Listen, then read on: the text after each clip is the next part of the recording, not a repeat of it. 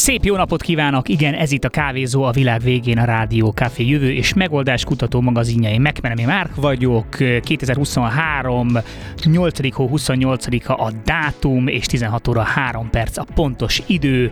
Itt vagyok a stúdióban, bejutottam az elképesztő kánikula ellenére, kicsit ilyen Arakison érz, érzem magam ebben az időjárásban, ugye ez a dűnének a, a, a homokbolygója, a dűne, és tényleg elképesztően meleg van, úgyhogy remélem, hogy vigyáztok magatokra, isztok sok folyadékot, ö, árnyékban vagytok sokat, és ilyenkor megtapasztalhatjátok azt a ö, nagyszerű dolgot, amit fák adta árnyéknak hívnak.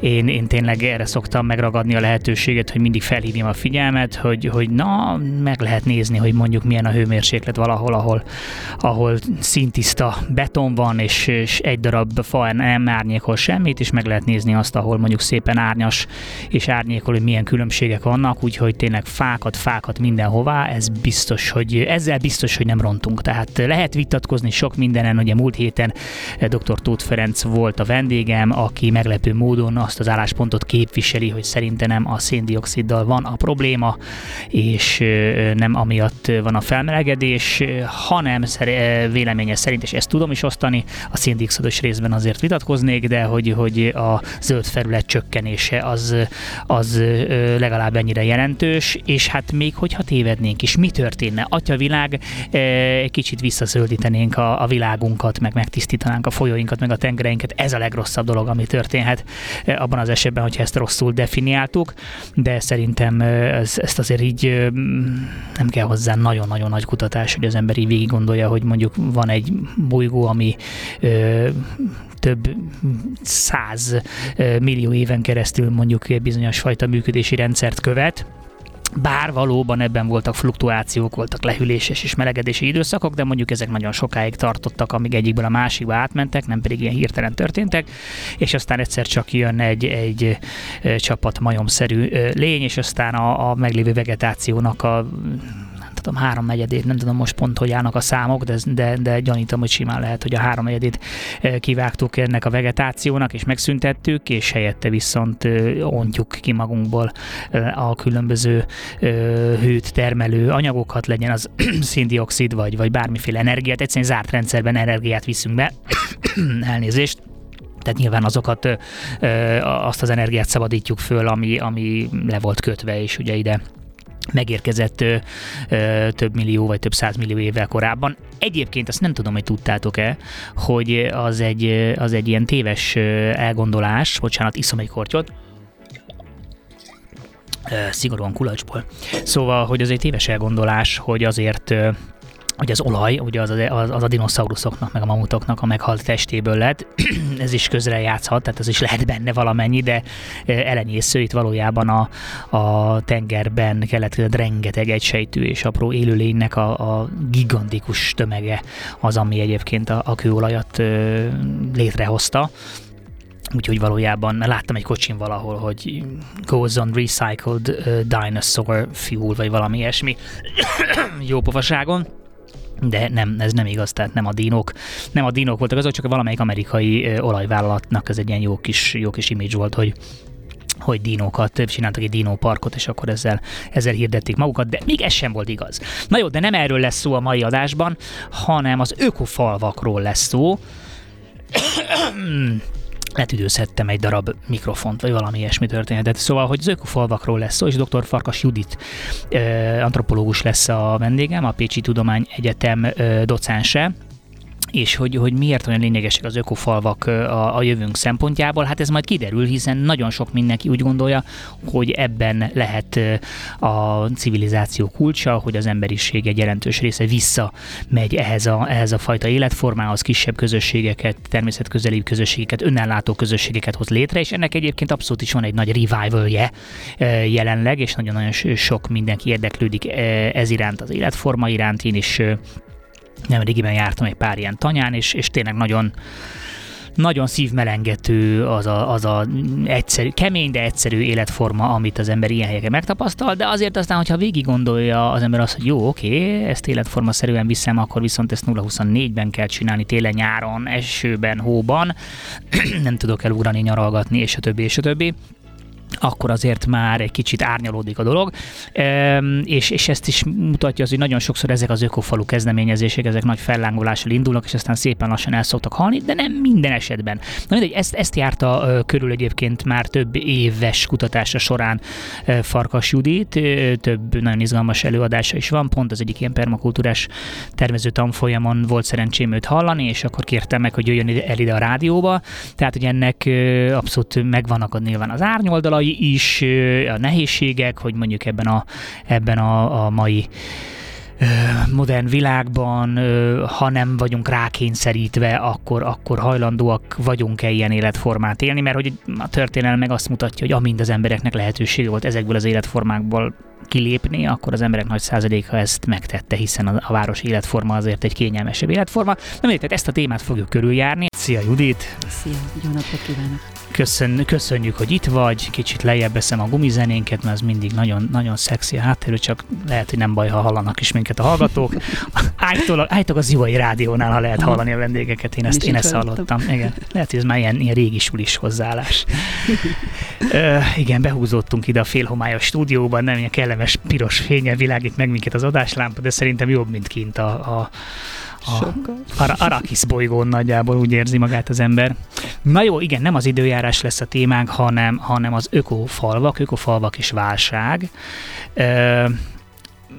te már ezt kutatod jó, jó régen, ha jól tudom, akkor te a, a doktoridat azt a, azt a Krishna völgyből írtad, és aztán onnan, a, a, ami szintén végig is egy öko, ökofalu, és akkor onnan mentél tovább az ökofalvak irányába. Egyébként pedig a Pécsi Tudományegyetem kulturális antropológia tanszékének, vagy a docense, ha te megtanultam a leckét. Nagyon felkészült vagy.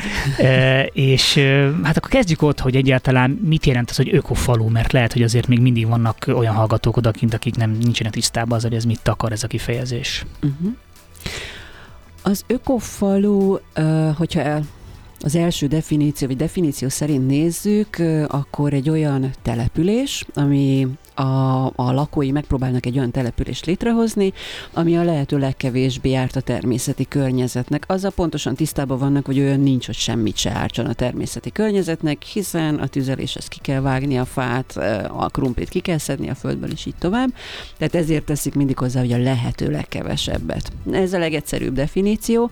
És aztán, ami még szerintem itt fontos az ökofalvaknál, az, hogy közösségben gondolkodnak, hiszen ilyen természetközeli életmódot nagyon sokan szeretnének élni, vagy nagyon sokan kipróbálták, de nem mindig közösségben lehet ez családban, egyénileg, remeteként és így tovább, de az ökofalu koncepciónak az az másik nagyon fontos része, hogy mindez közösségben. Ők úgy gondolják, hogy ezt az egészet leginkább, legjobban, legkönnyebben és leghatékonyabban közösségben lehet megoldani.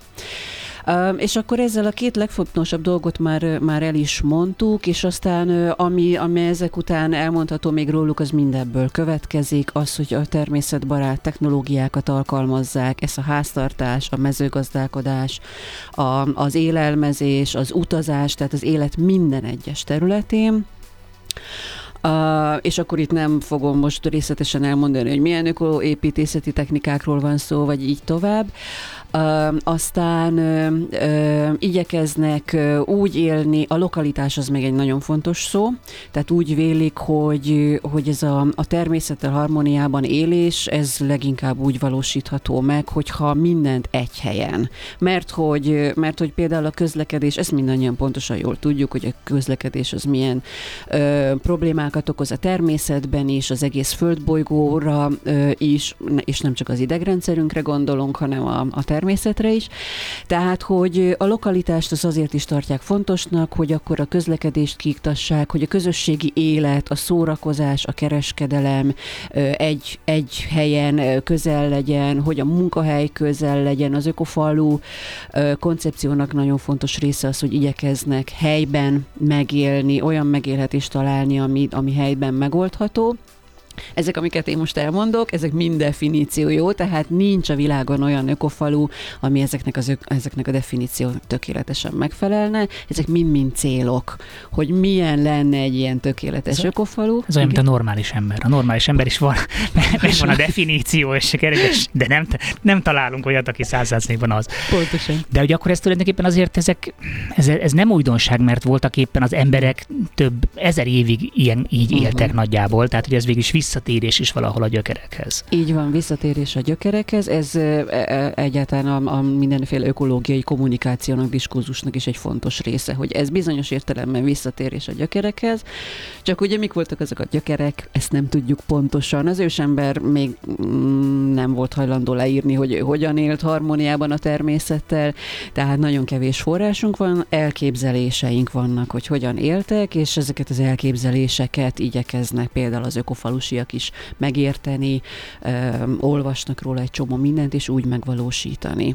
Igen, és érdekes, hogy igen, tehát az ősember nyilván nem, nem írta ezt le, valószínűleg nem is volt tisztában vele, tehát hogy, hogy a, a régieknek ez, ez nem, nem azért, mert bár lehet, hogy egyébként, mert a, a természeti népeknek, mint a nevükben is benne van, azért nagyon erősen jelen van a, a, a kultúráikban, a mítoszaikban a természet tisztelete, uh-huh. de mégis uh-huh. sokkal inkább azt gondolom, hogy ez egy természetes módon jött, nem is nagyon volt egyébként lehetőségük nem így élni, mert hogy nem voltak meg az eszközeik arra, hogy olyan pusztítóak legyenek, mint ahogy, mint ahogy mi vagyunk. Tehát, hogy azért mi, mi igazából, ha, még ha nem akarjuk, hát amiről, amiről beszéltél az elején, és hogy igen, nincs teljesen százszázalékosan ökotudatos, tehát hogy, hogy egyszerűen már a, a puszta létezésünkbe beindítunk egy benzinmotort, mhm. akkor mi már sokkal több kárt tudunk tenni, mint az őseink, ha jobb, mondjuk ha fölgyújtották a félerdőt, azzal mondjuk azért sokat tudtak ők is ártani. Igen, a lépték nagyon más. Azért most már vannak környezettörténeti kutatások, amelyek azt mondják, hogy hát az az ősember, meg a, meg a hagyományos paraszti kultúra sem szentekből áll. Tehát ők is nyilván ö, ö, rongálták a természeti környezetüket, csak nagyon más a lépték. Hogy, hogy mondjuk egy kézikaszával írtom a, az erdőt, vagy akármit, vagy egy fejszével, vagy mondjuk olyan hatalmas nagy traktorokkal, amit lehet látni ugye az dél-amerikai őserdőkben, hogy van két traktor, össze van kötve egy hatalmas lánccal, és így tarolják le az erdőt. Tehát a lépték nem mindegy, és ez azért nagyon fontos. Ez bár mi mostanában hallunk erről egyre többet, de azért ez nem egy, egy, egy új keletű dolog, már mint az ökofalu, tehát uh-huh. hogy az, hogy ez az életforma az, az, az végképp nem, de hogy maga az ökofalvak, ez már elindult a, a, a 70-es években így a hippi kultúrával, hogyha jól tudom. De mik voltak ezeknek az első lépései? Még ez szerintem érdekes, hogy kik és milyen indítatásból uh-huh. kezdték ezt elcsinálni. Uh-huh.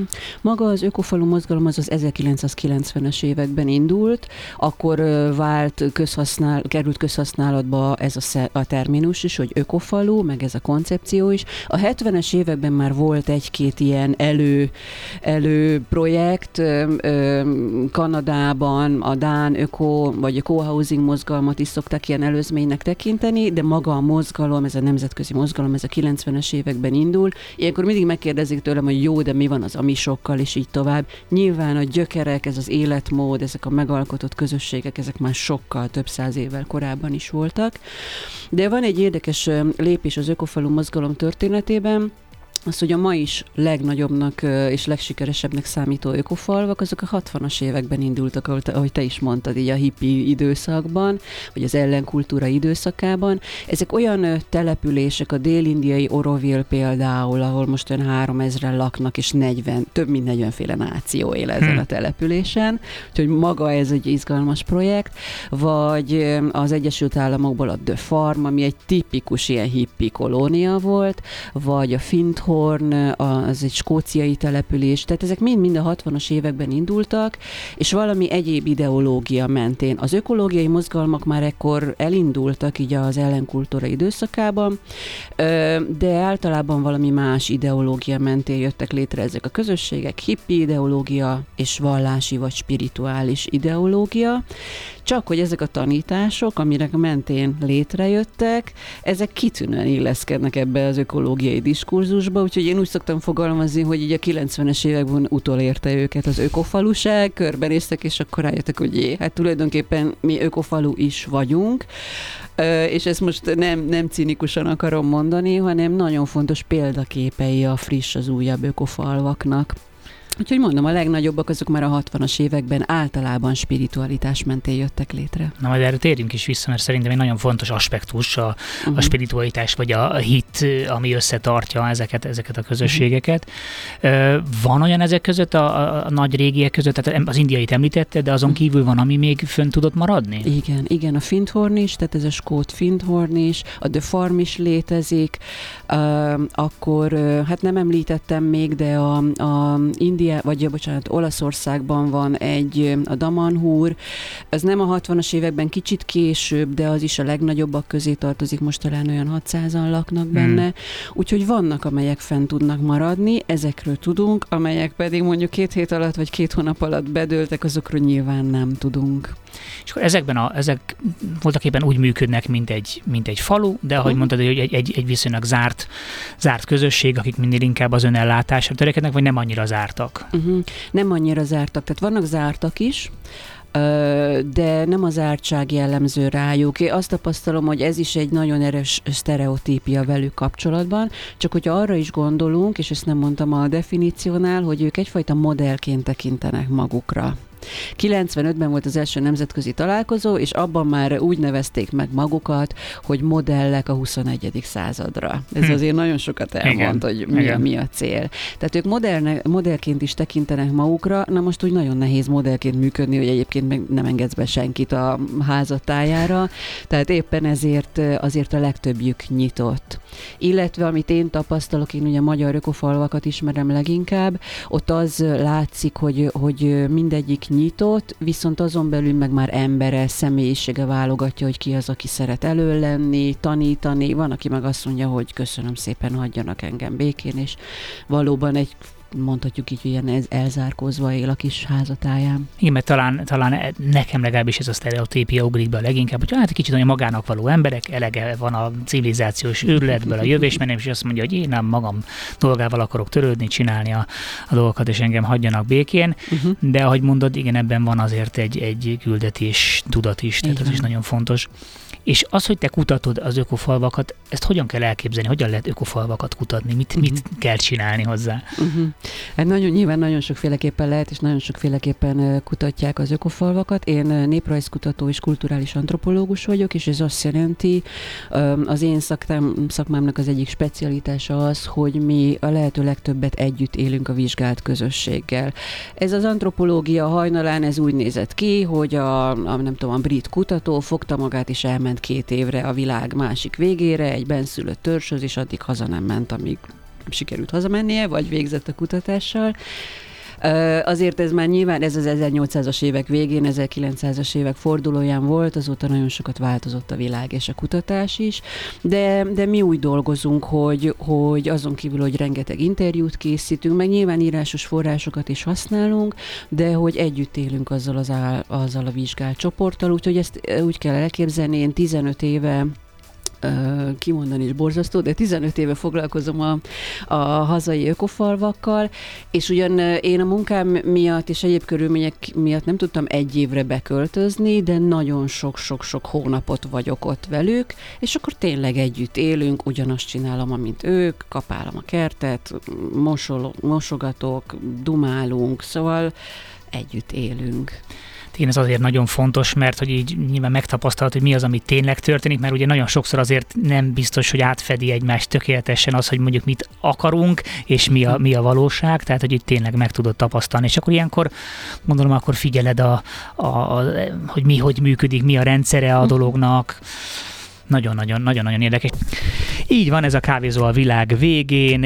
Dr. Farkas Judit a vendégem, még mindig az ökofalvakról, ökofalvak és válság kapcsolatáról fogunk mindjárt beszélgetni, és nagy örömmel olvastam be, olvasnám be azt az üzenetet, ami most érkezett a 0636 98 098 0-ra a Whatsappon, hogy remélem azért az ökofalvakban nem olyan sokat kapálnak, és inkább minden mély múlcsos, írja a kedves hallgató. Hát nagyon örülünk neki, hogy erre, erre felé felhívtad a figyelmet, és tudod, hogy mi az a mély mulcsos, azért szoktatok kapni, vagy minden mély mulcsos?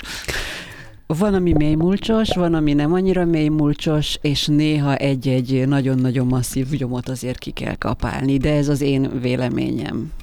Igen, igen, nekem is volt olyan, amikor valahol, ez amikor így, hogy tök jó, hogy bejönnek ilyen, ilyen elgondolások, de volt, amikor mondjuk egy ásót mutattam be az egyik videómba, és akkor jött egy ilyen, egy ilyen, ez egy ásod, már rég ne, aki modern felfogadásnak nem, az nem, az nem ás. És mondtam, hogy, hogy azért, mert mondjuk mi múlcsos, és nem, nem ás, az azért az ásóra szükséged van, hiszen elültetsz egy fát, vagy kiveszel valamit, tehát hogy azért egy ásóra akkor is szükség van, és valószínűleg igen, néha, néha kapálásra, de, de nagyon jó a meglátás, így van, tehát az öko tudatosabb helyeken azért már sokkal inkább a, a mély mulcsozás az, ami megy, és a kedves hallgatóknak, akik esetleg nem tudnák, hogy mi az a mély mulcs, ugye ez egy olyan vastag és speciális összetételű mulcs réteg, ami miatt nem kell, nem kell gazolni, nem kell, nem kell felásni a területet, hanem ez egy folyamatos ilyen porhanyos, nagyon könnyed, jó minőségű termőtalajt hoz létre, ami jól tartja a nedvességet, és sokkal kíméletesebb a talaj számára is.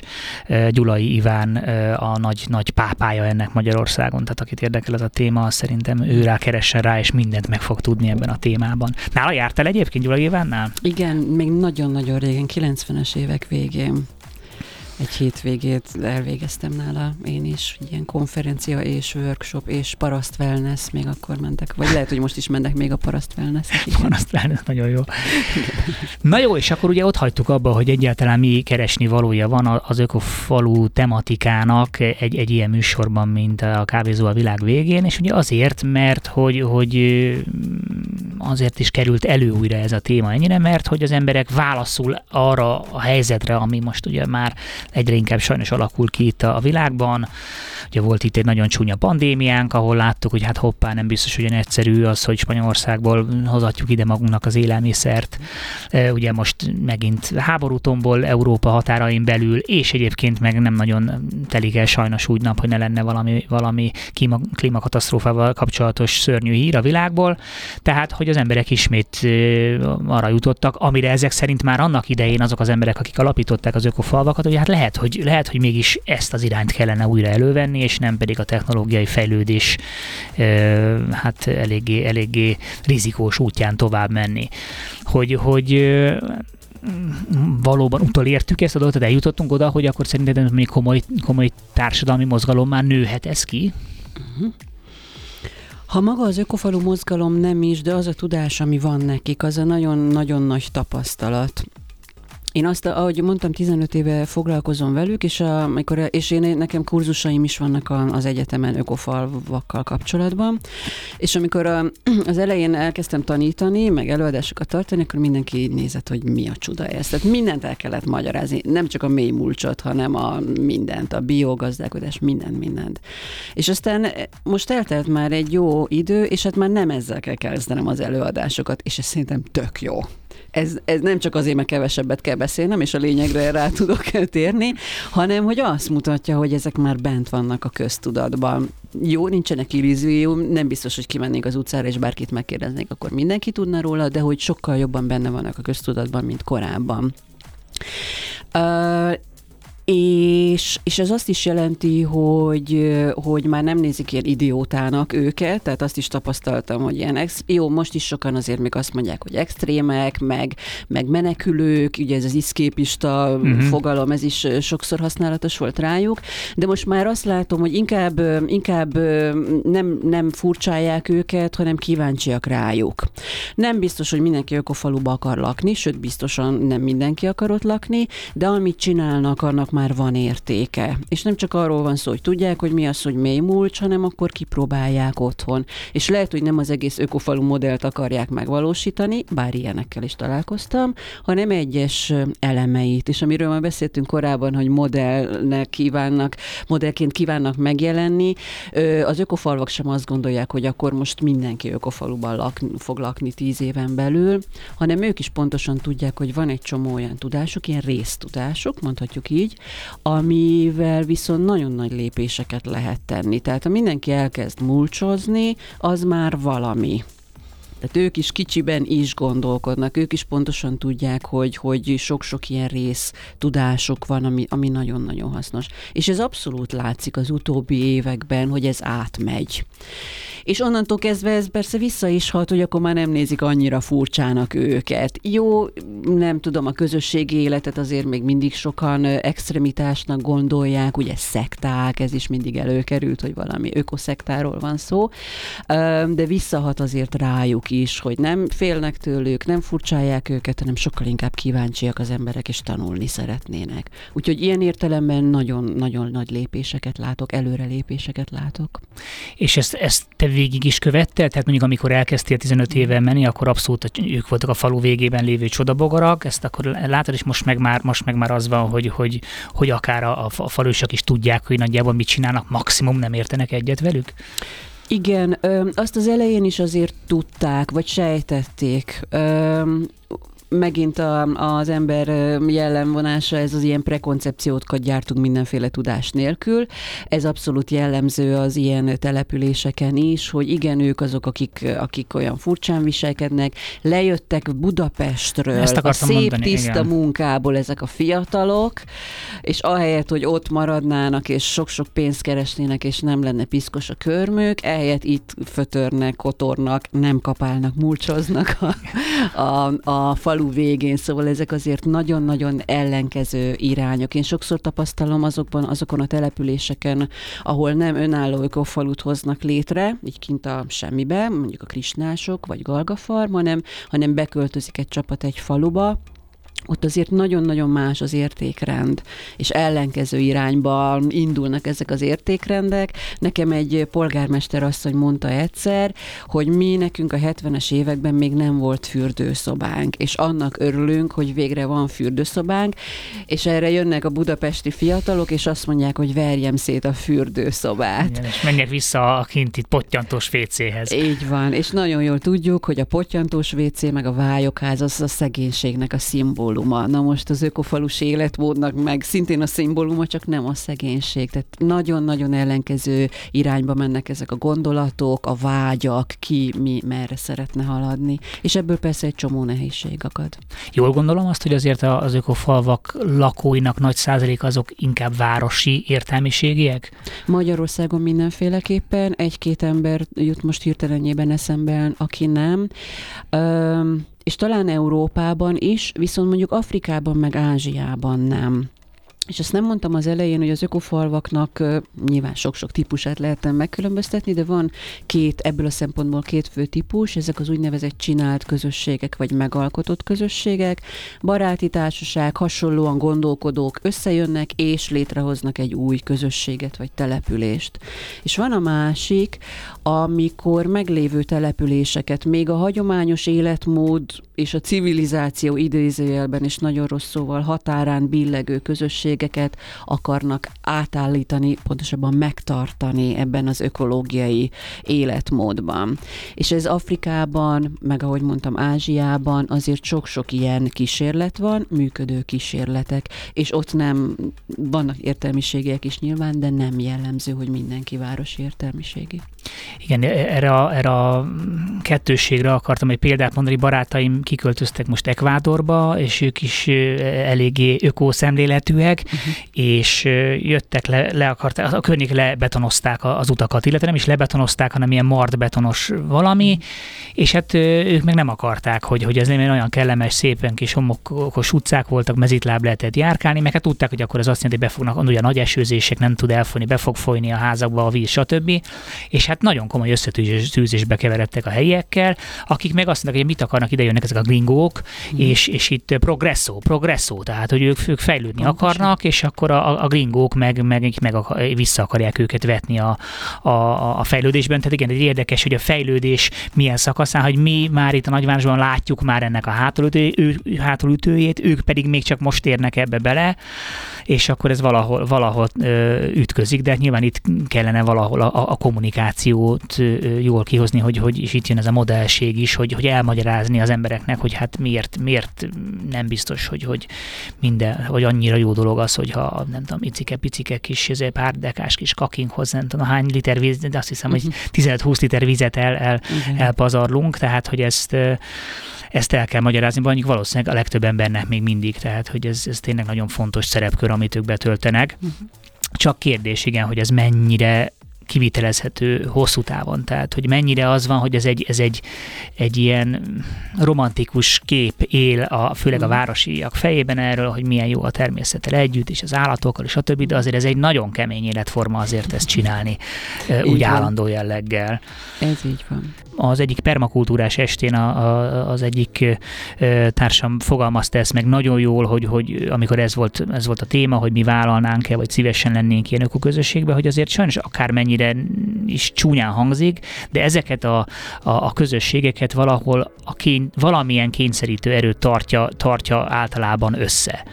E, és hogyha ez nincsen, akkor, akkor nagyon könnyen szét, szétszélednek és erre nagyon jó példa volt a házigazdánk mesélt, hogy a Covid alatt milyen jól működött az ő ökófalvuk, mert hogy az összes gyerek, mindenki hazajött a világ különböző pontjairól, ahol mondjuk tanulnak, és tök jó, mert ott voltak a fiatalok, segítettek a munkában, és minden működött, de amint vége lett a, a, a pandémiának, mindenki ment megint vissza.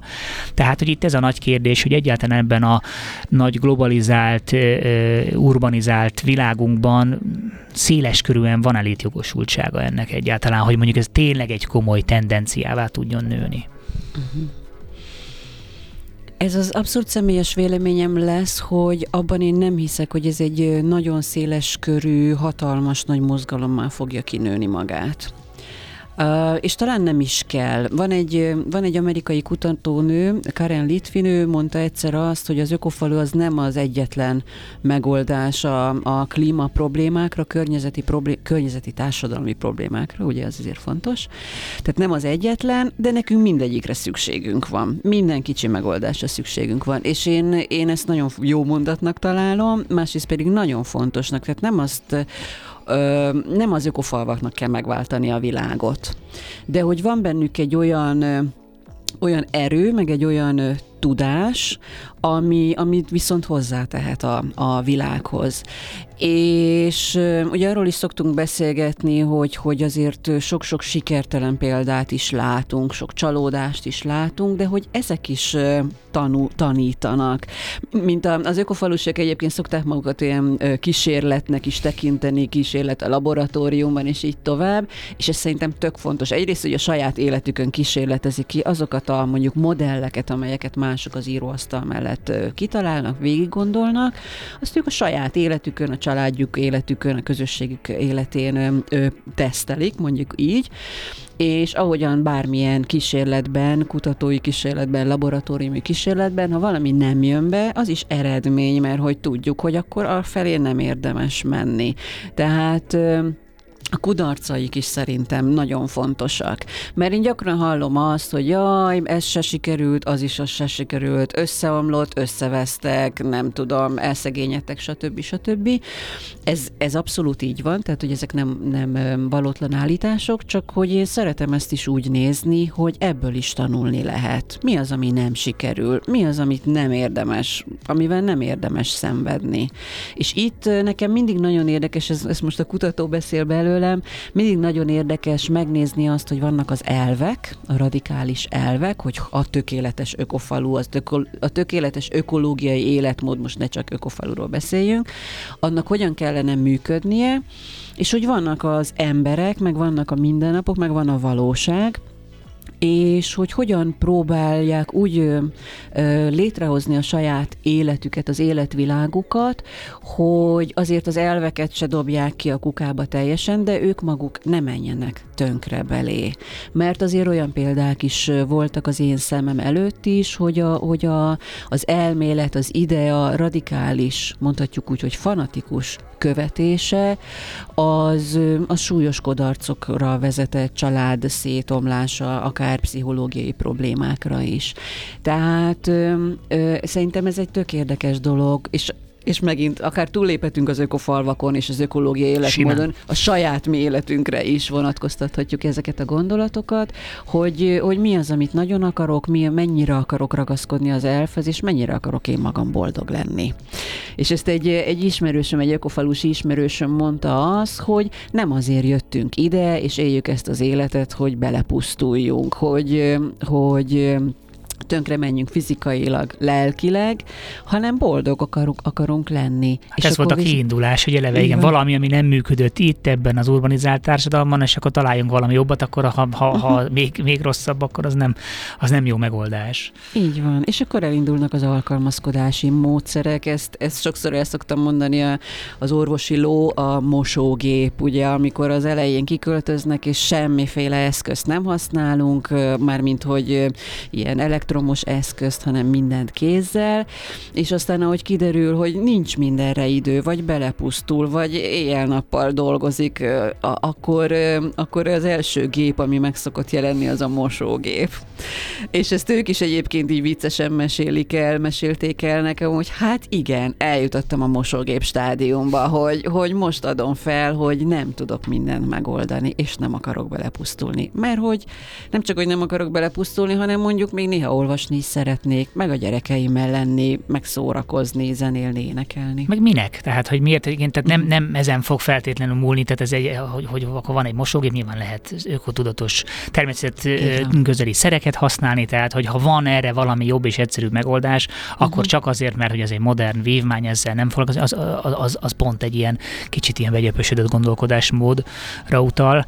Nekem pont az, az jutott eszembe, hogy egyáltalán van a, a, az emberi történelemben arra példa, hogy valami ilyen tár, társadalmi rendszer működőképes volt, amit így kvázi íróasztal mögött mesterségesen raktak össze? Uh-huh. Hát nem hiszem. Nyilván egy csomó mindent összeraktak íróaszt, idézőjelben íróasztal, vagy kőtábla, vagy pergamen mögött, de hogy az is a gyakorlatban derült ki, hogy működik-e, illetve hát a másik verzió az pedig egy erős vezető, ami lenyomja mindenkinek a torkán, hogy akkor így kell működnie. De az már egy másik történet. Na de, de nagyon érdekes és beszéljünk is róla, mert hogy igen, itt, itt, itt jön be az, hogy ez, a, ez az ominózus beszélgetés, amit idéztem, amikor arról beszélgettünk, hogy ki milyen feltételekkel venne részt még egy ilyen ökofaluba, milyen szabályokat fektetne le, és, és a másik dolog, amire, amire jutottunk, hogy itt mindenféleképpen valamilyen, kell valamilyen fölülről jövő összetartó erő. Ez nyilván lehet egy nagyon erős ideológia, lásd mondjuk a Kris, Krishna völgy esetében, ugye, ahol van egy, egy vallás, meg egyébként egy nagyon komoly hierarchikus felépítés, tehát az sem egy mellékes tényező, hogy, hogy ott mindenkinek megvan a maga szerep és helye, és azért abban nem lehet jobbra-balra ugrálni, de hogy ott is van egy vezető, egy, egy idea, tehát azt gondolom, hogy ezek a rendszerek egyszerűen hiába nagyon sokszor olyan emberek állnak össze gondolom én, akik egyébként nem tudom, nagyon demokratikus elgondolásokban hisznek, de, de ezek, ezek viszonylag hamar szerintem ebbe pont belefutnak, hogy, hogy nem nagyon lehetett, kell egy erős vezető, csak hát igen, ki az az erős vezető, ez, ez lehet, hogy valaki azt gondolja magáról, hogy ő a helyes, megfelelő vezető, valaki más meg mást gondol. Uh-huh. Szóval láttál erre példákat, amikor mondjuk ez okozott problémát, hogy nem volt erős vezető, vagy túl erős volt a vezető, vagy több erős vezető is lett volna. Uh-huh. Láttam olyan példákat, e, erről is picit beszélgettünk itt a, a szünetben, tényleg a szünetes beszélgetések is nagyon izgalmasak, hogy, hogy mivel ez az életmód egy, szerint én azt látom, hogy ilyen kemény, kemény férfiakat és nőket kíván meg. Itt most akaratra gondolok elsősorban, de tehát én kemény, tudatos, a tudatosság lehet, hogy jobb szó. És hogyha ezek, a, ezek az erők összeadódnak, akkor abból valami nagyon-nagyon jó tud születni. De ezek az erők egyszer csak egymással szemben állnak, akkor abból viszont nagyon nagy baj tud lenni. Ilyenekre is van példa. Um, tehát tehát minden, én azt gondolom, hogy ezek a, a, akár a kudarcok is, és a sikerek is nyilván embereken múlnak, és nagyon sokszor emberi jellemeken is múlnak. Nyilván ott van az, hogy a megélhetés az még egy nagyon fontos kérdés, a megélhetés, a fizikai teherbírás, de, de a jellemek azok, azok nagyon-nagyon fontosak, mert hogy ugye mindig előjön ez, hogy a hagyományos, megint előjön, hogy a hagyományos paraszti társadalom, csak hogy ők, ők generáció generációk, sok-sok generáció óta összecsiszolódtak. Itt viszont olyan emberekről van szó, akik nagyon különféle szocializációval érkeznek. Lehet, hogy a cél ugyanaz, és nagyon-nagyon közös, közösek a célok, közös a működés, de mint egy házasságban lakva ismerszik meg az ember, mint egy házasságban menet közben derül ki, hogy, hogy hiába ez a, ez a nagyon ö, első látásra fontos és jó együttműködés, azért a mindennapokban előjöhetnek a, az ellentétek, és gyakran nem is tudják, hogy miért. Ez ugyanúgy, mint a házasságban. Nem tudom, miért veszekszem a férjemmel, de veszekszem. És akkor ez csak kiderül, hogy azért, mert hogy ő máshogy rakja el az oknikat, mint ahogy én azt gondolom, hogy el kéne tenni az oknikat. Tehát ilyen minimális ostobaságokon is össze tudunk veszni. Hogyne. Csak, és nem is biztos, hogy tudjuk, hogy ezen, ezen vitatkozunk, és hogyha ezt nem látja át egy közösség, akkor abból komoly baj tud lenni. Na most azért ma már vannak olyan közösségfejlesztő technikák, amelyek ezeket segítik, ezeket a folyamatokat. És van Magyarországon is olyan ökoközösség, amelyik használja ezeket. És nincs vezető, hanem konszenzusos döntéshozatal van, és, és elég jól tud működni. Ez, ez a saját magunkon való dolgozás, a közösségen való dolgozás, ez egy nagyon, nagyon komoly munka, és én már hallottam olyasmit is, hogy ezek ilyen nyugati úri huncutságok, ez a magyar embernek nem való, hát de, szerintem de, tehát, hogy, hogy érdemes, hogyha valami segít egy közösséget működtetni, akkor az igenis, hogy való. Tehát ezek meglévő sablonok, amiket valaki mondjuk hosszú évek alatt azt mondta, hogy jó, itt látom, hogy itt ebből mindig adódik egy konfliktus, uh-huh. és erre Így talált van. valamilyen megoldás, akkor ilyenkor nem tudom, össze kell ülni, és meg kell beszélni, tehát hogy, hogy ez egy ilyen használt jót mutató. Pontosan, pontosan. Uh-huh. És nem biztos, hogy minden esetben működik, de azért, azért mégiscsak segít abban, hogy észrevegyük, hogy hol van a probléma, mitől veszekszünk, mi, mi a baj azzal az oknival. Ez az egyik dolog, amit, amit mondani szerettem volna. A másik pedig az, hogy el, előkerült itt a spiritualitás, meg a vallás, hogy nagyon sokan azt gondolják, Magyarországon is a két legnagyobb ökofalu az erősen vallásos kötődés, ugye Krisnavölgy, a, a, a hinduizmus egyik ága, és Visnyeszéplakot szokták még emlegetni, ahol alapvetően keresztények az emberek, nagyon sokan katolikusok. De én mégis, igen, ez egy fontos dolog, tehát hogy a, a vallás az tud egy olyan közös nyelv lenni, ami segíti a, az együttműködést, egy plusz nyelv, egy mindenki által értett közös nyelv tud lenni, de én nem vagyok benne biztos, hogy elég. Tehát én már láttam olyat is, hogy, hogy éppen ilyen vallásos kérdések mentén hmm. ugrott össze a közösség. És hogyha Krishna völgy előkerült, akkor én azt azt szerintem ők egy jó példa arra, hogy igen, van egy nagyon erős vallásos háttér, ugye ez egy vallásilag homogén közösség, csak krisnások költözhetnek be, van egy vezető, és van egy nagyon erős hierarchia, ahol mondtad, az, az, azt el kell fogadni, de én azt gondolom, hogy Krishna völgy az is tud, azért is tud működni, mert hogy gazdaságilag is stabil. És ugye ott akkor lehet őket cikizni, vagy sem, hogy a turizmus milyen komoly bevételt hoz, és hogy ez mennyire önfenntartó, ez is egy vagy nem. Ez is egy termék, én is, én is abszolút ezt gondolom, de hogy én, én úgy gondolom, tehát nem értek azzal együtt, hogy a vallás az mindent megold.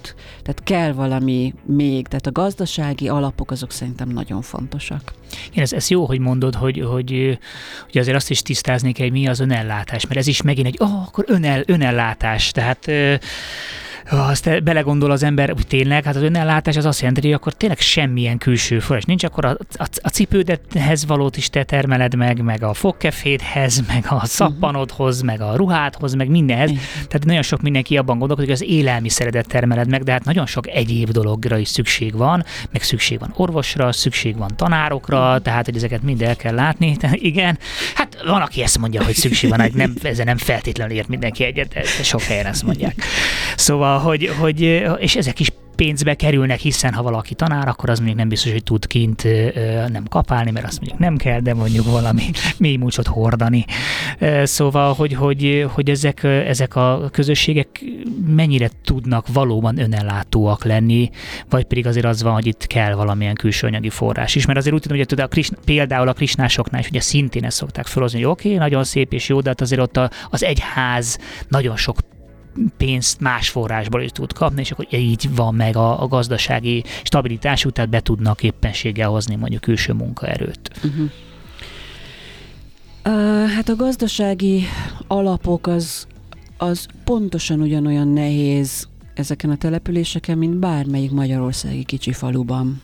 mert hogy távoltól van minden, nincs munkahely, a helyben megélhetés nagyon-nagyon nehéz. Egyébként nagyon sok mindenben hasonlítanak a, a magyarországi pici zsákfalvakra, iskola, oktatás, stb. stb.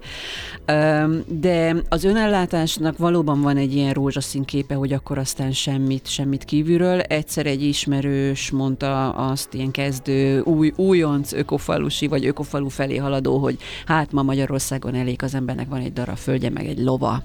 Ezen az ökofalusiak eléggé erősen mosolyogtak, hogy azért ez, ez csak kívülről lehet Igen. így gondolni.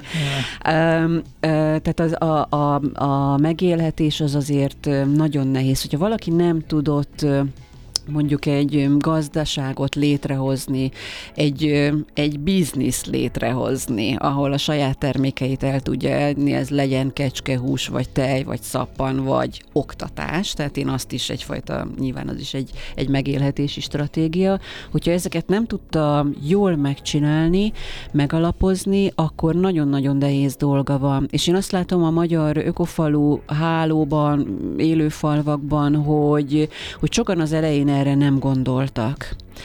Lánglelkű ifjuként kiköltöztek a, a, a világ végére, és és azt gondolták, hogy ez majd szép lassan létrejön, de, de ez egy nagyon nehéz dolog, nem csak Ökofalukban, bárhol máshol is ez egy nagyon-nagyon nehéz dolog, és pont most gyűjtök olyan élettörténeteket, amelyek ott tartanak, hogy, hogy ahogy elmondja mondjuk a fiatalasszony, hogy körbenéztem, és rájöttem, hogy mély szegénységben élünk, mert nem tudok megfizetni egy fogorvost.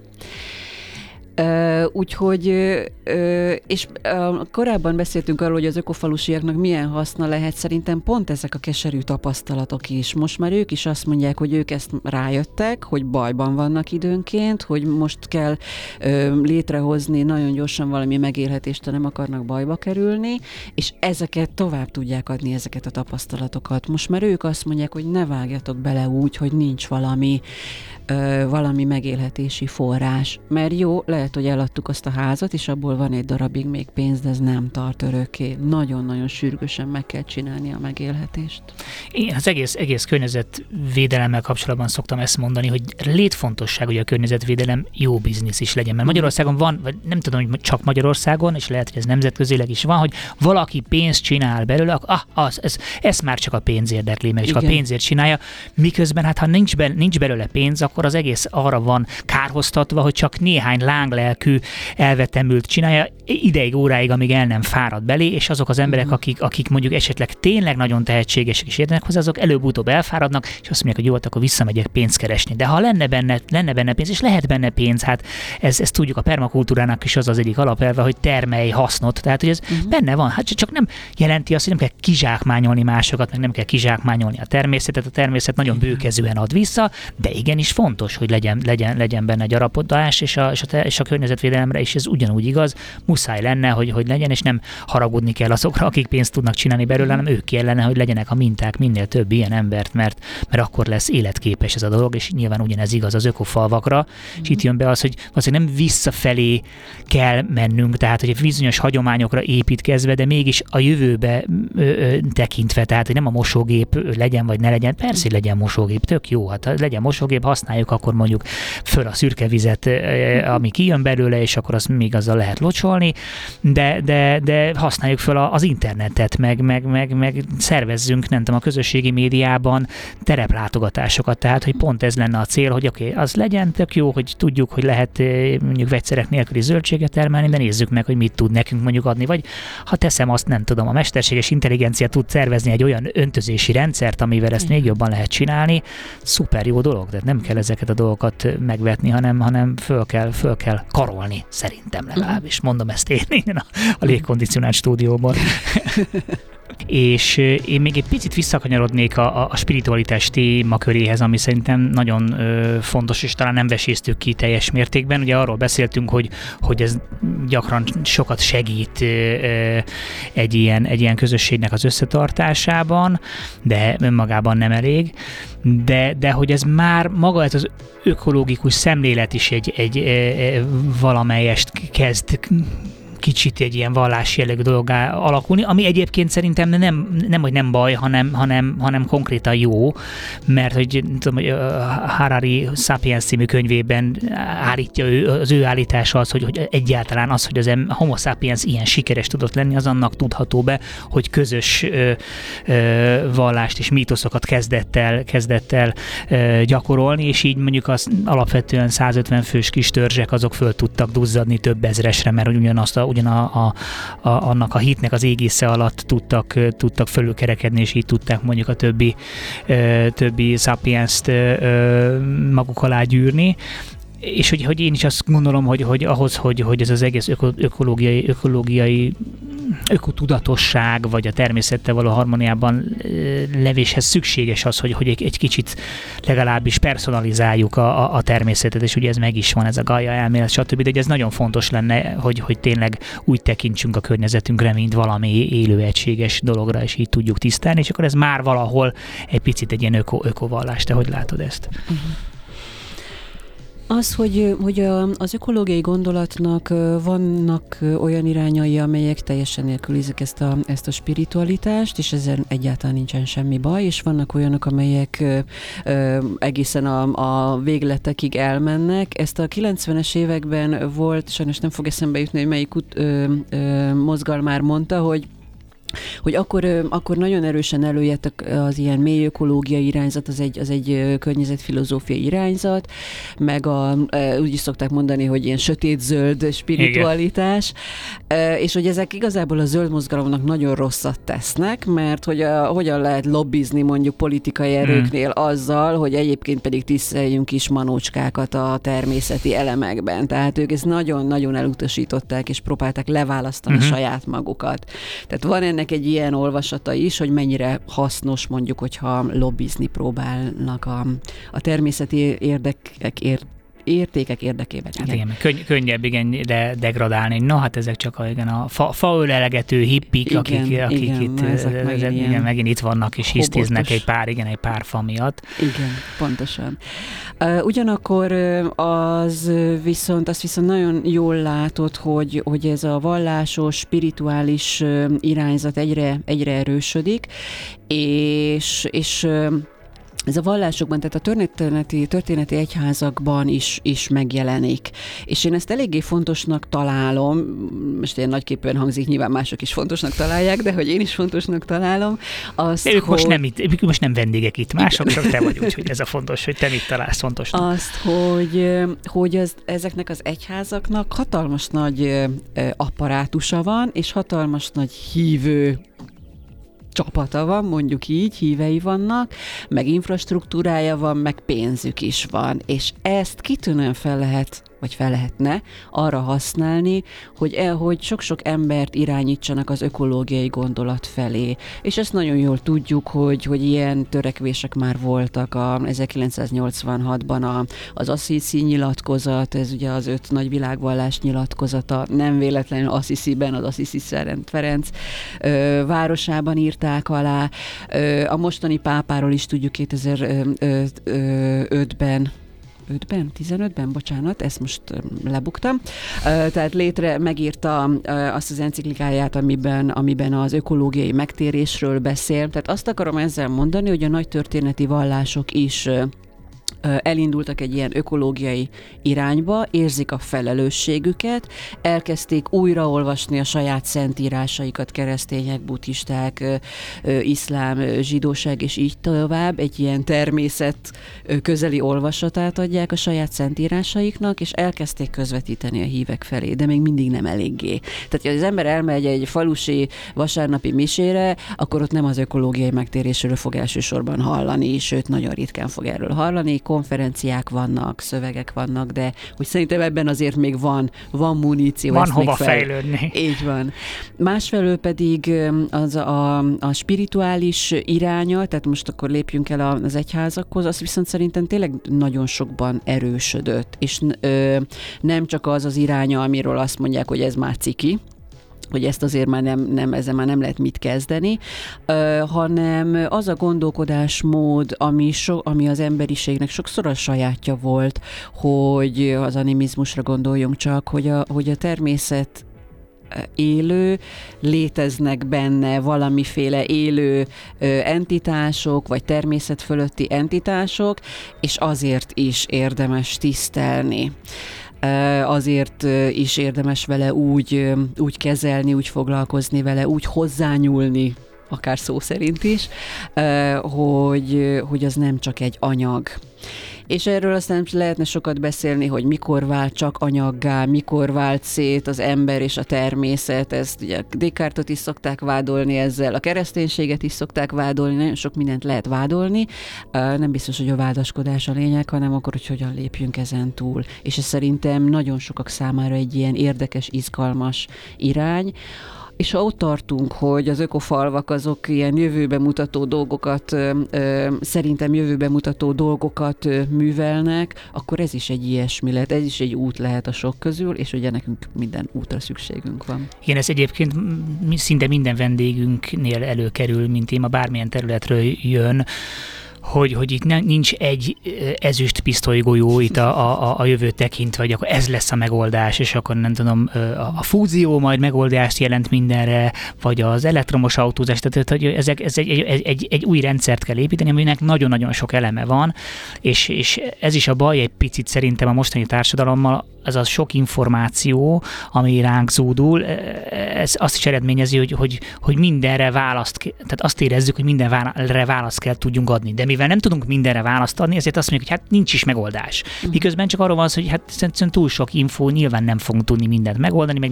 nincs mindenre egy megoldás, hanem sok megoldás van, és tök elég, ha valaki egy megoldásra és lehetőleg egy lokális megoldásra koncentrál, aztán ezek majd szépen összeadódnak, és nem kell bármennyire fájó, de nekem nekem nem biztos, hogy a borneói őserdőnek a, az írtásával kell foglalkoznom, meg az orángutánokkal, mert hogy azon nem tudok nagyon változtatni, hanem nekem azzal kell foglalkozni. Igen, lehet, hogy érdemes egy, egy kis kosárközösségbe befizetnem, és támogatnom egy helyi gazdát, aki ökológikus szemlélettel termel zöldséget, és akkor ezzel egy csomó mindenféle egyéb dolgot csinálok, és aztán majd azt meg remélhetőleg majd, majd a borneóiak megoldják ott. Tehát, hogy, hogy, hogy ez, ez egy ilyen nehéz dolog, csak nagyon nehéz nehéz, amikor ezt látjuk mindenhonnan, ez zúdul ránk, hogy hát még ez is van, meg ez is van, meg ez is van, de hát nem tudunk egyszerűen, ez, ez, ez nyom nagyon minket, és szerintem ettől van az embereknek ennyire komoly klímaszorongása is, mert azt érezzük, hogy nem tudunk tenni semmit. És itt, itt, itt hogy visszakanyarodok egy picit, igen, a, a, a, a spirituális tényezőhöz, hogy én, az, én, én azok közé tartozom, akik ezt nagyon, nagyon izgalmasnak tartom, és nagyon-nagyon fontosnak tartom ezt az egészet, mert nagyon sok, nagyon sok aspektusa van, ami, ami ahogy te is mondtad, igen, ez, ez az elválás a természettől, és szerintem igen, igenis van, igen, a, a nagy egyházaknak, különösen a, a katolikusnak ebben, ebben szerepe, mert hogy ugye ez a, a ugye az volt a kommunikáció, hogy a, a természet arra valahogy leigázzuk, meg, meg a, ne, számunk azért van, hogy azt mi, mi használjuk, tehát hogy nincs valahogy elvesztek, lehet, hogy ezek valamikor ott voltak ezekben a szentírásokban a, a természet iránti tisztelet, de hogy ez így, így nem, legalábbis nem jól lett, nem jól lett kommunikálva, de én is azt látom, hogy most már jön vissza, nekem is volt egy, egy kiváló interjút csináltak velem az egyik ilyen jezsuita magazinba, és ott mondta a, a, az úriember, aki, aki nagyon felkészülten jött, és ugye ezt a témát pontszolgattuk, és mondta, hogy ott igen, ott, ott szerkesztőségen belül ezt úgy hívják, hogy teremtésvédelem. És ugye hát igen, hát mi, mi lehetne kézzelfoghatóbb megnyilvánulása az isteni uh, intelligenciának, mint ez a csodálatos világ, ami, ami odakint áll. Tehát nekem itt nincs, nem, hogy nincs ellentmondás, hanem nekem az a fura, hogy ezzel nem, igen, tehát hogy ez nem, nem nincs minden nap, és hogy igenis miért nincs az, hogy a vasárnapi misén azt mondja esetleg a pap, hogy hát híveim, nem biztos, hogy ki kell vágni minden fát, mert mm. hogy milyen jó lesz az nektek, ha most, amikor 40 fok van, akkor be tudtok ülni az alá a diófalá. Lehet, hogy nem terem diót, de az árnyéka az mondjuk nagyon jól fog jönni. Mm. Úgyhogy igen, ez remélhetőleg változik, meg, meg, meg tolódik, hát bízunk, bízunk benne, hogy így lesz. Ö, nem kapcsolódik a, a témához, ö, de említettem neked, hogy itt a, a műsor, műsor elején én ö, felvetettem egy ilyen hírt, hogy, hogy, hogy még közelebb kerültünk ahhoz, hogy esetleg az emberi öregedést megállítsuk, vagy, vagy lelassítsuk, ö, és hogy azért ennek, ennek nyilván nagyon érdekes és, és, és, és, és nem feltétlenül pozitív társadalmi hozadéka is lehet. Neked, neked mi a véleményed erről? Mi, milyen hatással lenne ránk szerinted, hogyha mondjuk tényleg megtalálnánk ennek a régóta keresett problémának a kulcsát, és mondjuk hozzá tudnánk dobni, hanem is az, hogy halhatatlanságot, de mondjuk mm. még 30 évet az átlag életkorhoz. Szerinted ez mit eredményezne? Hú, hát ez elsőre picit ijesztően hangzik. pedig hát igen, igen, pont pedig miért is? Hát miért örülhetnék, örülhetnék neki. neki. Igen, igen, igen. igen. Uh, Szerintem Japán példáját, ha megnézzük, akkor az, az lehet, hogy válasz. Ott azért lehet tudni, hogy, a, hogy az elidősödő, mindenhol idősödő társadalomról beszélünk, Európában, nyugati világban, de, de Japán szokták példaként hozni, hogy ott azért tényleg nagyon elő, elidősödő társadalomról van szó, és hogy mennyi problémát okoz és itt gazdasági problémákra, egészségügyi problémákra kell gondolni. És hát az első gondolat, ezen egyébként alapvetően én még nem gondolkodtam, de ami hirtelenjében eszembe jut, hogy, hogy közben ugye egyre többen vagyunk, most már 8 milliárdan vagyunk, és hogyha az a, ha nyilván nem mind a 8 milliárd fog 100 évig élni, de mégiscsak sokkal tovább, úgy tekintek, ez most egy nagyon csúnyán fog hangozni, de hogy úgy tekintek a nagyon-nagyon hosszú ideig élő emberekre, 100-120 évig, mint amelyek tovább használja a Föld bolygót most lehet, hogy kimegyek az utcára, akkor utána ezért kapok, de hogy... Egy csomó ez... 120 éves fog itt várni kint, és kapsz. De hogy ez jutott eszembe, hogy, hogy akkor, akkor megint egy, egy új gondolkodásmód, tehát akkor nagyon-nagyon sürgősé válik ez az új, ez a paradigmaváltás, hogy hogyan használjuk a természetet, mert akkor sokan is leszünk, meg még az a sok, az sokáig is fogja használni a, igen. a földbolygót. Igen, igen, igen. Hát meg az is nagyon fontos szerintem, hogy hogy mire használjuk azt, amíg itt vagyunk. Tehát, hogy nem biztos, mm. hogy egyébként baromi sokáig élünk, tehát hogyha megnézzük, nagyon kevés olyan élőlény van a bolygón, van egy-kettő, amelyik tovább él, de alapvetően a, a legtöbb állathoz képest sokkal tovább élünk, és ha tényleg visszanéz az ember az életre, hányszor, tíz év alatt tulajdonképpen hány életet el lehet kezdeni, tehát szerintem elég sok időt kapunk mm. így is, és igazából inkább az a probléma, hogy nem tudjuk teljesen ezt megélni, nem tudunk a, a, a pillanatot, nem tudjuk a pillanatot megélni, mindig valamire vágyunk, mindig valamit kergetünk. Ha most az életünket még egy kicsit kitoljuk, uh-huh. akkor lehet, hogy ez annak a rovására is megy, hogy még kevésbé fogunk tudni arra az adott dologra koncentrálni, hanem mondjuk akkor hú, ez biztos egy csomó pénzbe fog kerülni, akkor majd azon fogunk gründolni, hogy hogyan tudok annyi pénzt összeszedni, hogy majd még meg tudjam szerezni azt a plusz 20 évet. Így van. Tehát, hogy... Persze itt sem mindegy, hogy hogyan élünk, tehát hogyha 120 évig nagyon ökotadutasan és visszafogott fogyasztással élünk, akkor az rendben lehet, csak mint a nem e felé menne a világ, ugye? Hát nem, nem, nem, nem, nem úgy tűnik, de hát majd meglátjuk, igen, a világ, igen, világ fogja ezt hagyni. Tehát, hogy amikor az emberek nagyon panaszkodnak amiatt, hogy milyen rendkívül megdrágult minden, ami persze igen rossz, de másrésztről meg, tehát mondjuk az, az élelmiszereknek és valójában ez a, ez, a, ez a valódi ára, vagy akár még több. Tehát, uh-huh. hogy az, az, hogy ilyen olcsón tudtunk venni élelmiszert, és ki tudtuk dobni az egy harmadát, mert hogy ez történik azért a legtöbb családban, az azért van, mert hogy, mert hogy eh, kvázi kizsákmányoljuk a, a, a környezetünket, a talajt, és a többi. Tehát, hogyha ha normális módon termelünk, és nem zsákmányoljuk ki a környezetünket, az, az egy sokkal nehézkesebb dolog, így aztán többe kerül, kevesebbet tudunk előállítani. Tehát, hogy ez lehet, hogy aztán korrigálja magát a, a, a rendszer, bízunk, bízunk benne, a bölcsességében ennek a rendszernek. Csak akkor nagyon gyorsan kell korrigálni, én azt látom. hát igen, igen, igen, igen, igen, ez, ez, ez kétségtelen. És akkor itt elérkeztünk ahhoz a blokkhoz, ahol szegény vendégeimet azzal szoktam lesokkolni, hogy, hogy, hogy ők hogyan képzelik, hogyan látják maguk előtt mondjuk az emberiség jövőjét egy 10-20 év múlva ezzel az egyszerű kérdéssel szoktam sarokba szorítani a végére a vendégeket, mert hogy ugye azért szoktam ezt mindig feltenni ezt a kérdést, mert hogy, hogy azt gondolom, hogy hogy akarunk egy, egy, egy, egy fenntartható vagy élhető jövőt létrehozni, hogyha még elképzelésünk sincsen arról, hogy annak milyennek kéne lenni. És te, mint az ökofalvakat kutató antropológus, te hogy, te, hogy látod, te, te hogyan látnád akkor, mi lenne az, amit szerinted egy járható út lenne? Uh-huh. Kimenni nem szabad, ugye a kérdés elől? Sajnos nem, nem, nem be van zárva az ajtó. Oké, okay, akkor megpróbálom. Nekem most hirtelenjében egy kép villant be a, a, az a, a fe, szemem elé. Zöld városok, élhető zöld városok, mert ugye a városokról is nagyon sok mindent lehetne beszélni. Egyébként léteznek ökovárosok is, vagy ilyen ökosziti közösségek is. Hát és mivel, hogy bocsánat, a szabadba vágod, de hogy mivel az összes tendencia azt mutatja, hogy bár ugye itt az ökofalvakról beszélünk, de ugye az emberiség, a lakosság nagy százalék a városokban fog lakni, és ezt sajnos nem tudjuk visszafordítani. Igen. Ez rendkívül fontos, hogy azok a városok milyenek lesznek. Így van. Én úgy tudom, hogy most 57 százaléka már de lehet, hogy azóta több is, ez egy egyéves adat.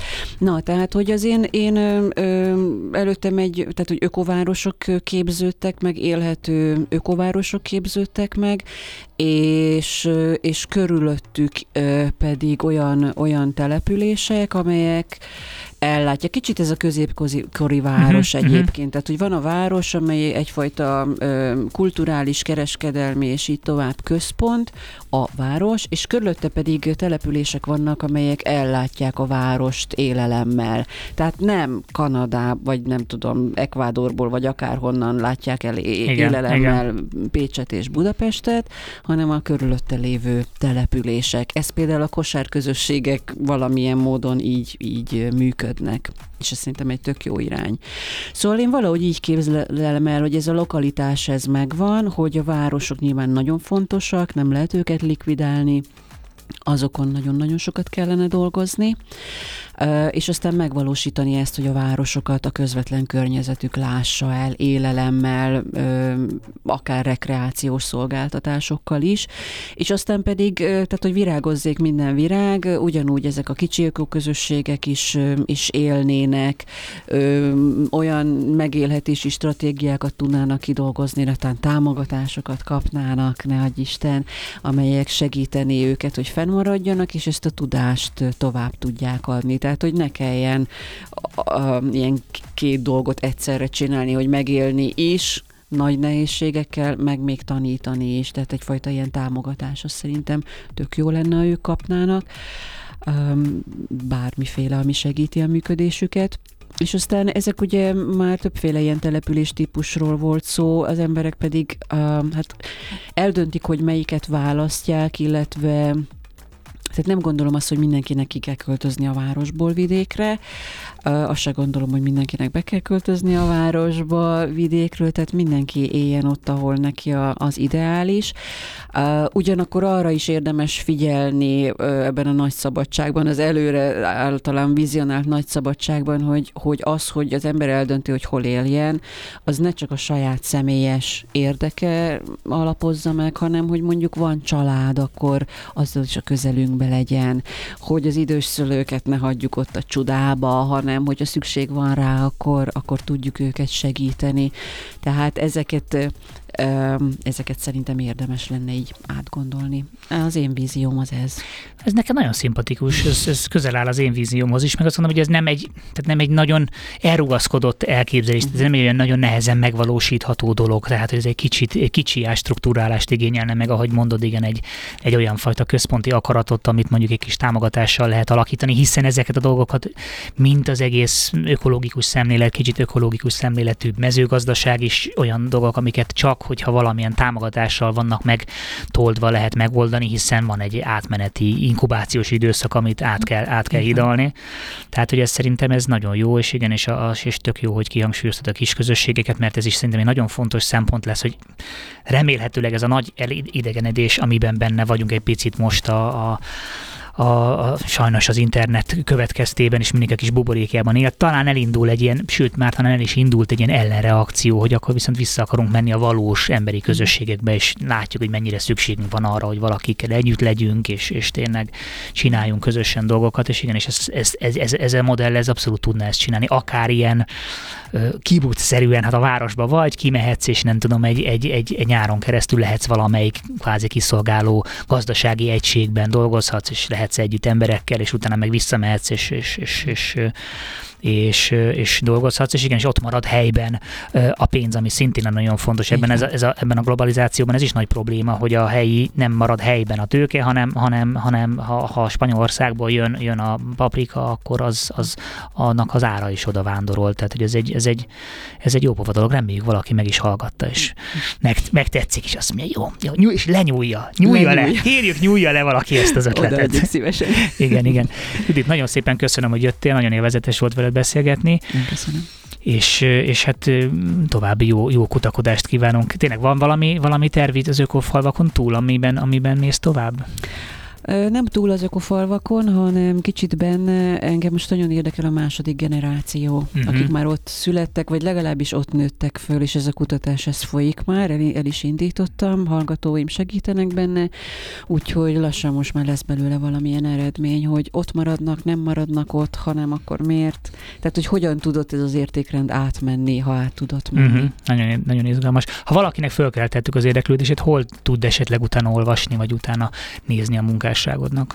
Van egy olyan akadémikus gyűjtemény oldal, aminek az a címe, hogy Akadémia Edu, uh-huh. és ott fönn vagyok én is, és minden munkám fönt van. Na hát akkor, akkor javasoljuk akadémia.edu, dr. Farkas Judit, és nektek pedig javaslom, hogy maradjatok a Rádió Café 98.0-ás frekvenciáján, mert továbbra is tartjuk ezt a színvonalat, ezt tudjuk ígérni.